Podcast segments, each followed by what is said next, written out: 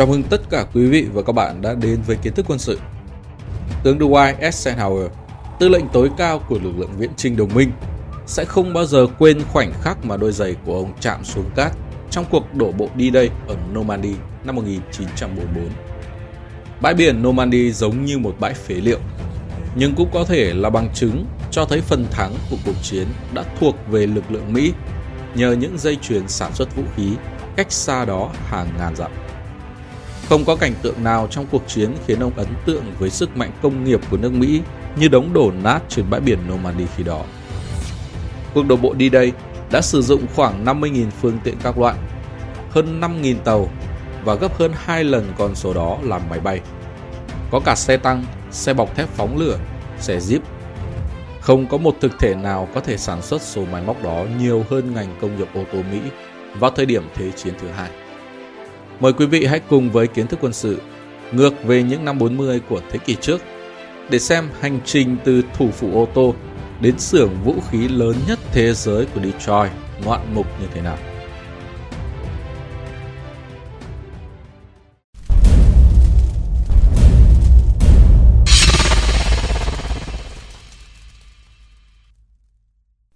Thưa quý vị, William Knudsen là chủ tịch của General Motors GM, tập đoàn lớn nhất trong lịch sử. Vào năm 1940, khi mà Tổng thống Franklin Roosevelt chỉ định ông đứng đầu chiến dịch sản xuất quân sự ở Mỹ. Chỉ nhận mức lương tượng trưng 1 đô la. Ngay sau đó, tại triển lãm ô tô New York, thì Nussen đã có bài phát biểu quan trọng thắp sáng ngọn lửa công nghiệp Detroit. Nửa đầu năm 1941 rất quan trọng. Thưa các quý ông, chúng ta phải chế tạo vượt Hitler. Nhờ những nỗ lực điều hành sản xuất quân sự, Knudsen đã trở thành một trung tướng quân đội và là người Mỹ dân sự đầu tiên duy nhất nhận vinh dự này. Từ chủ tịch của tập đoàn ô tô GM, Knudsen trở thành người đã xây dựng các lực lượng vũ trang Mỹ thành một cỗ máy quân sự lớn nhất mọi thời đại. Vào mùa xuân năm 1941, vài tháng trước trận Trân Châu Cảng và sau khi chiến tranh bắt đầu ở châu Âu, Edsel Ford là con trai duy nhất của Henry Ford, cùng với Charlie Sorensen, chuyên gia sản xuất hàng đầu của công ty, đã bắt đầu huy động dự án công nghiệp tham vọng nhất trong lịch sử cho đến thời điểm đó. Họ mơ về một nhà máy có thể chế tạo ra máy bay ném bom lớn nhất, có sức tàn phá lớn nhất trong kho vũ khí Mỹ, là máy bay ném bom hạng nặng B-24 Liberator với tốc độ mỗi chiếc 1 giờ. Ford chưa bao giờ chế tạo máy bay ném bom 4 động cơ và các chuyên gia hàng không khẳng định họ không thể thực hiện được. Việc xây dựng nhà máy ném bom Wheeler Run bắt đầu vào mùa xuân năm đó và nơi này nhanh chóng trở thành nhà máy lớn nhất dưới cùng một mái nhà trên thế giới. Mục tiêu của nhà máy này là áp dụng các nguyên tắc sản xuất tự động hàng loạt cho máy bay ném bom tốc độ 300 dặm trên giờ, tải trọng 25.000 kg khi được nạp đầy vũ khí. Thậm chí, The Washington Post còn gọi Wheeler Run là nhà máy sản xuất vĩ đại nhất mà thế giới từng chứng kiến.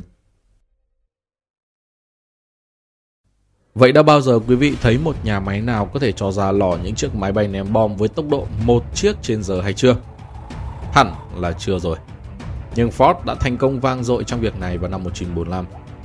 Họ chế tạo tổng cộng 8.685 chiếc B-24 Liberator và khiến cho mẫu máy bay này trở thành loại máy bay quân sự Mỹ được sản xuất hàng loạt với số lượng lớn nhất mọi thời đại. Chưa hết, vào năm 1940, thì quân đội Mỹ đã yêu cầu các công ty xe hơi sáng tạo một thiết kế xe bốn bánh nhẹ, một tấn trở xuống, có thể được sản xuất hàng loạt và về cơ bản thì thay thế được những con ngựa đã tham chiến trong nhiều thế kỷ. Chiếc xe đó phải chinh phục tất cả các loại địa hình và nó phải có khả năng mang tải trọng 300 kg.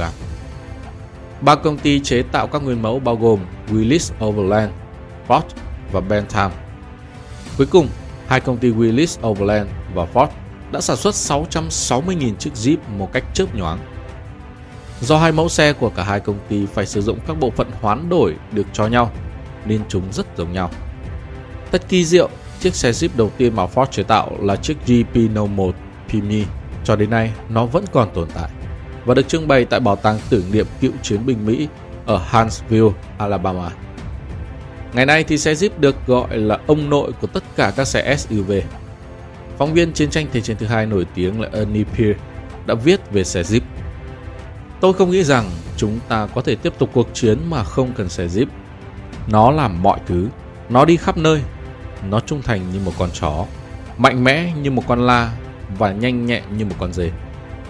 Cũng vào năm đó, William Knudsen đã gọi điện cho Coleman Thumacaller, giám đốc điều hành hãng xe Chrysler, hỏi rằng liệu Chrysler có thể chế tạo xe tăng hay không. Mặc dù trong đầu ông vẫn chưa mường tượng ra, nhưng ngay sau đó, Chrysler đã khởi công xây dựng nhà máy xe tăng Detroit nằm ở vùng ngoại ô Warren. Mục tiêu là chế tạo các loại xe tăng, thứ chưa từng được hoàn thành trước đây. Ngay cả trước khi nhà máy được xây dựng xong, chiếc xe tăng Chrysler M3 đầu tiên đã lăn khỏi dây chuyển lắp ráp. Các bức tường của nhà máy thậm chí còn chưa được dựng lên. Vì vậy mà các kỹ sư đã mang đầu máy hơi nước vào để giữ ấm cho công nhân trong mùa đông khắc nghiệt 1940-1941.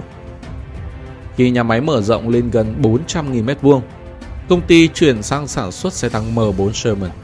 Có động cơ được cung cấp bởi Frankenstein. Các kỹ sư đã lấy 5 động cơ 6 xi lanh, vốn được sử dụng trong những chiếc xe Chrysler Royal và Windsor trước chiến tranh và hàn chúng lại với nhau trở thành một động cơ 30 xi lanh có công suất 425 mã lực cho xe tăng. Quý vị chắc sẽ không tin, nhưng cuối cùng thì nhà máy Detroit Arsenal đã chỉ tạo ra nhiều xe tăng hơn tất cả xe tăng mà Đức sản xuất trong những năm chiến tranh. Những chiếc xe tăng của họ đã gầm rú qua các chiến tuyến quân địch suốt chặng đường tới sau huyệt Hitler tại Berlin. Có lẽ, điều phi thường nhất trong tất cả các sáng tạo thời Thế chiến thứ hai của Detroit là một phương tiện kỳ lạ có thể đi trên mặt nước. Thưa quý vị, câu chuyện bắt đầu từ năm 1942 khi các kỹ sư GM phối hợp với một kiến trúc sư hàng hải và một số sĩ quan quân đội để giải quyết một vấn đề quan trọng. Quân đội lúc đó đã lên kế hoạch cho các cuộc đổ bộ khổng lồ, cực kỳ nguy hiểm và sẽ không có các cơ sở cảng phục vụ. Trong mấy chốc, một bản phác thảo trên giấy cho một chiếc xe có thể phóng từ tàu, tách sóng bằng sức mạnh chân vịt. Sau đó thì chạm đất và lái đi với tốc độ 50 dặm trên một giờ trên 6 bánh xe đã ra đời. Tên kỹ thuật của xe là DUKW, nhưng nó thường được gọi thân mật là DUC.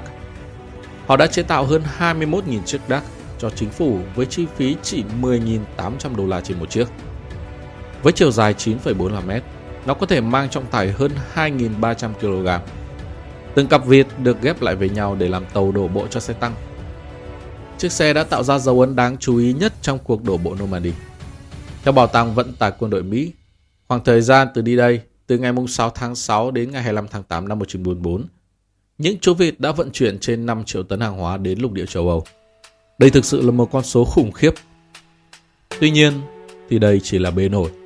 Bởi vì Chrysler còn có những đóng góp không nhỏ cho thứ gọi là bom nguyên tử. Thưa quý vị, theo kể lại thì người đi bộ qua đại lộ Woodward ở Detroit vào năm 1943 có thể đã nhận thấy điều kỳ lạ về một nơi bỗng được tăng cường an ninh xung quanh tầng 1 của một cửa hàng bách hóa bỏ hoang.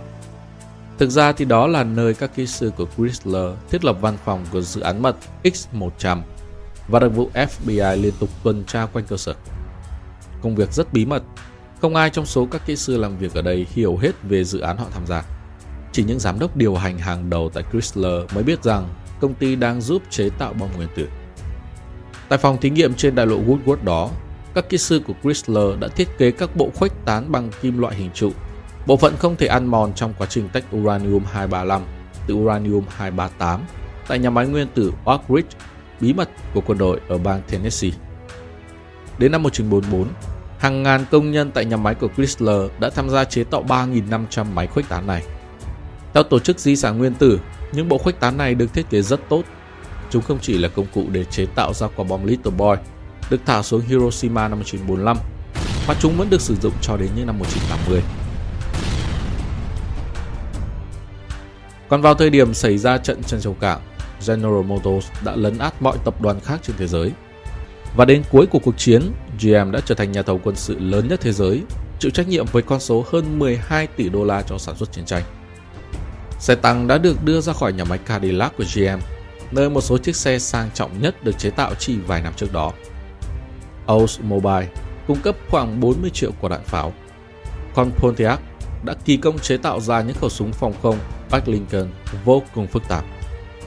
Số lượng sản xuất thời Thế chiến thứ hai của GM đã kể một câu chuyện về 119 triệu 562 nghìn quả đạn pháo 39 triệu 181 nghìn hộp đạn, 206 nghìn động cơ máy bay, 13 nghìn máy bay chiến đấu và máy bay thả ngư lôi của Hải quân, 97 nghìn cánh quạt máy bay, 301.000 con quay hồi chuyển máy bay, 38.000 xe tăng và tàu khu trục, 854.000 xe tải, 190.000 đại bác, 1,9 triệu súng máy và súng tiểu liên, 3,1 triệu khẩu cabin, 3,8 triệu motor điện, 11 triệu cầu trì, 360 triệu vòng bi, 198.000 động cơ diesel và nhiều hơn thế nữa.